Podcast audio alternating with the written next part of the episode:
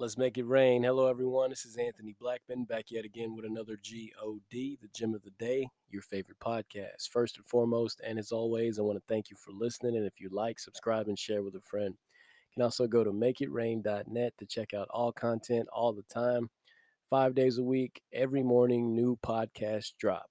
Every weekday, if you're ever having a weak day, even a strong day, check out Let's Make It Rain, Make It Rain podcast. And today I want to talk about a boost of faith. But before we do so, let us pray. Dear Heavenly Father, we come to you thanking you that we can come boldly to the throne of grace and ask anything in your name. We thank you that you are the intercessor. You are Lord and Savior, and we thank you in all these things. In Jesus' name, amen. That being said, a boost of faith. Now, that title says it all. That's what we need. We need a boost of faith because in scripture, I'll just read James chapter 1, starting on verse 2. It says, My brethren, count it all joy when you fall into various trials, knowing that the testing of your faith produces patience. It goes on to say, But let patience have its perfect work, that you may be perfect and complete, lacking nothing. And this is the kicker right here. If any of you lacks wisdom, let him ask God, who gives to all liberally and without reproach, and it will be given to him. So it says, if you lack it, ask him, he'll give it to you. Then it goes on to say, but let him ask in what? In faith, with no doubting. Ask in faith, with no doubting, for he who doubts is like a wave of the sea, driven and tossed by the wind. For let not that man suppose he will receive anything from the Lord. He's a double minded man, unstable in all his ways. So we have to ask in faith without doubting. it says, with no doubting.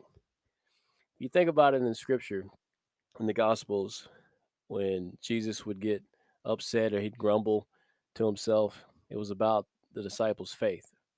Oh, you have little faith. Like he'd start grumbling, like, oh, how long will I have to endure with you? Like he was basically pounding in their brains. They need to get faith. They need to learn faith. The Bible says we all have a measure of it. So how do we get more? The Bible says faith comes by hearing and hearing by the word of God. So hearing the word of God, feeding our spirit that that's what boosts our faith. That's what we need. We need that boost of faith. And also in the scripture, it talks about how in certain regions Jesus couldn't even do many miracles because of their lack of faith. So we miss out on a lot of things because of our lack of faith. So once again, we need that boost. And how do we get it? Faith comes by hearing, and hearing by the word of God. You got to feed your spirit the word of God. Podcast, sermons, YouTube, church, whatever the case is, fellowshipping, spiritual advisors, any way you can get it. Feed your spirit the word of God because faith comes by hearing, and hearing by the word of God. We need those faith boosters.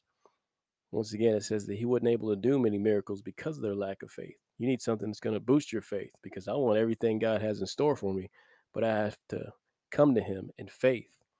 The faith chapter, Hebrews chapter 11 says, faith is the substance of things hoped for and the evidence of things not seen. You're not going to be able to see it.